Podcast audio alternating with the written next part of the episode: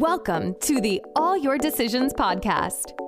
If you are looking for a personal development podcast that is unfiltered and authentic, you've come to the right place. Each week, we bring you the best ways to make better decisions in every aspect of your life. Get ready for an up close and personal conversation with your hosts, where they will discuss how to lead a better life through better decisions. And now, here are your hosts, Pete and CK.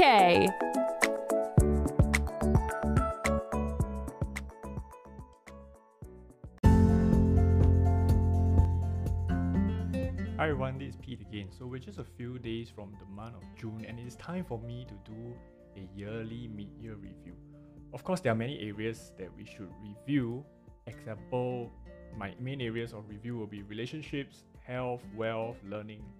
And stealing a phrase from Tony Robbins, I would like to start by saying, I'm not your guru. I don't proclaim to be an expert in anything. I'm always learning to be better. So, in the spirit of learning, I just want to share some of my thoughts on the wealth aspect with you. It is, after all, what I teach and practice, and I hope on your own review, it'll be very useful for you. Now, the main idea of review this year is to be anti fragile. It is something that I've learned uh, for a few years from Nassim Taleb, the famous trader turned professor. And the idea is that you know you start from the state of you're being a very fragile investor, and if you're better, you are a resilient investor. And if you're even better than that, actually you are even better and resilient, you are anti-fragile. Now, the key distinction is that resilient means you will survive the downturn and not be destroyed by it, while anti-fragile means you not only survive the downturn, but you come out even stronger because of the downturn. So how do we be anti-fragile when investing? I'm still searching for answers here, but I have two proposals. Please let me know you have other ideas. First, we invest in different asset classes during the downturn in 2008 and 2020, my stock portfolio fell in tandem with the market. Although the portfolio did survive both crises and turn out much better a year later, it is still gut wrenching when I saw the downturn, and on reflection, I realized having other assets such as a private business and real estates made me anti fragile when investing. Now, how does this work? Basically, in 2020, it was one of the best years for real estate in Singapore even when my stock portfolio was bleeding. And the best thing is that I could take out term loans on these properties during those times, uh, which includes selling my own house as well.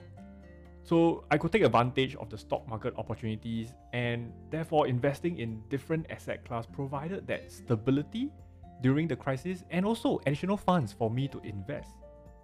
Now that brings me to the second point is that beyond different asset classes, it is important for you to be prudent in your personal finances. Now, if you look at look at my portfolio, you might think I like to live on the edge because I like to invest in growth companies which can be viewed as high risk. However, if you look at my personal finances, you might think I'm the most conservative investor out there, the direct opposite of each other. Now, this is an idea that I learned from another great investor, Brian Feroldi, who writes for the Motley Fool, now, I can't find the exact phrase, so I'll paraphrase it. Being prudent in my personal finance allows me to take risks in my investment. Sorry, Brian, here, I think the original phrase was way more elegant. But the core tenet is this investing is often risky because you can hardly predict the short term outcome, and you will only be rewarded if you stay invested long enough to see a growth company matures, just like how an online small bookstore eventually grew into the giant of Amazon. This means in between buying and selling it for a massive payday, you will need to see through lots of ups and downs and not needing to sell the investment prematurely. So, having a prudent and strong personal finance allows you the ability to ride through the wave and stay invested. During the early 2021 this year, I heard so many investors uh, getting burned by investing although some of those companies that they invest in are great in my opinion, and I think they will be fine just holding on, those investors never have the opportunity to see the fruits of their investment. Why? Because they had to sell the investment. The common responses I heard were I'm selling this, this is my life savings, I can't afford to lose it, or this investment needs to work for me soon, I need the money soon, or else I will need to sell it. So, having a prudent and strong personal finance means you can continue to live your life no matter how your investment performs in the short term. And here I'm referring to next one to five years as short term, not the next few months. And your own finances will have no bearing on your investment decision. You will not be forced to sell any investment because you need to quote unquote put food on the table. In fact, to go a step further, a strong personal finance means you should have surplus for rainy days and even savings to take advantage of market crises like this. Because it is during such times you should be adding more to your investments and not selling them. This brings me to the topic of diversification because recently a student told me that his bankers diversified his portfolio into 50 different companies so it will be very safe and it can withstand the downturn. Now, portfolio diversification is often talked about as the magic pill. You know, buy different companies, 50 different companies, and you'll be fine. However, when 2008 and 2020 happened, investors realize there's no diversification that will protect you. Why doesn't diversification work?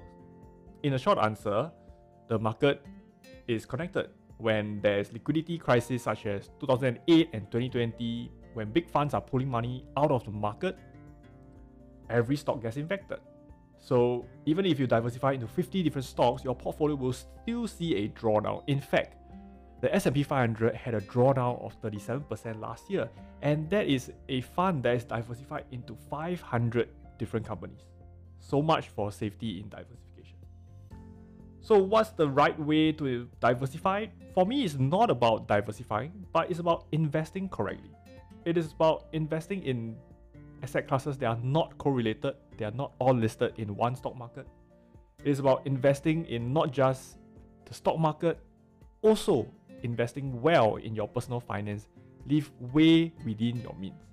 And if you do this correctly, you might just become an anti fragile investor.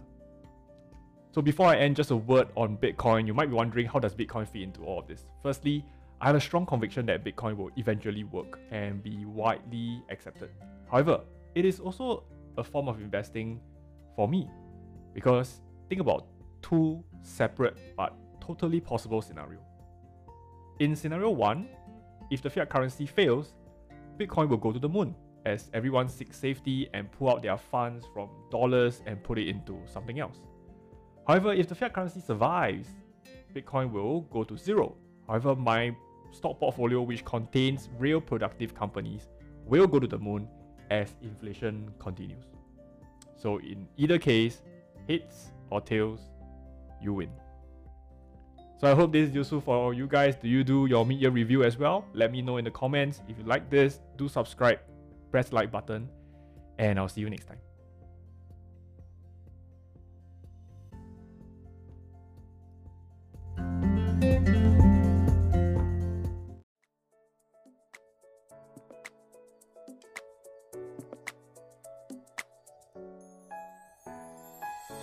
You have been listening to All Your Decisions. We hope you enjoyed the conversation.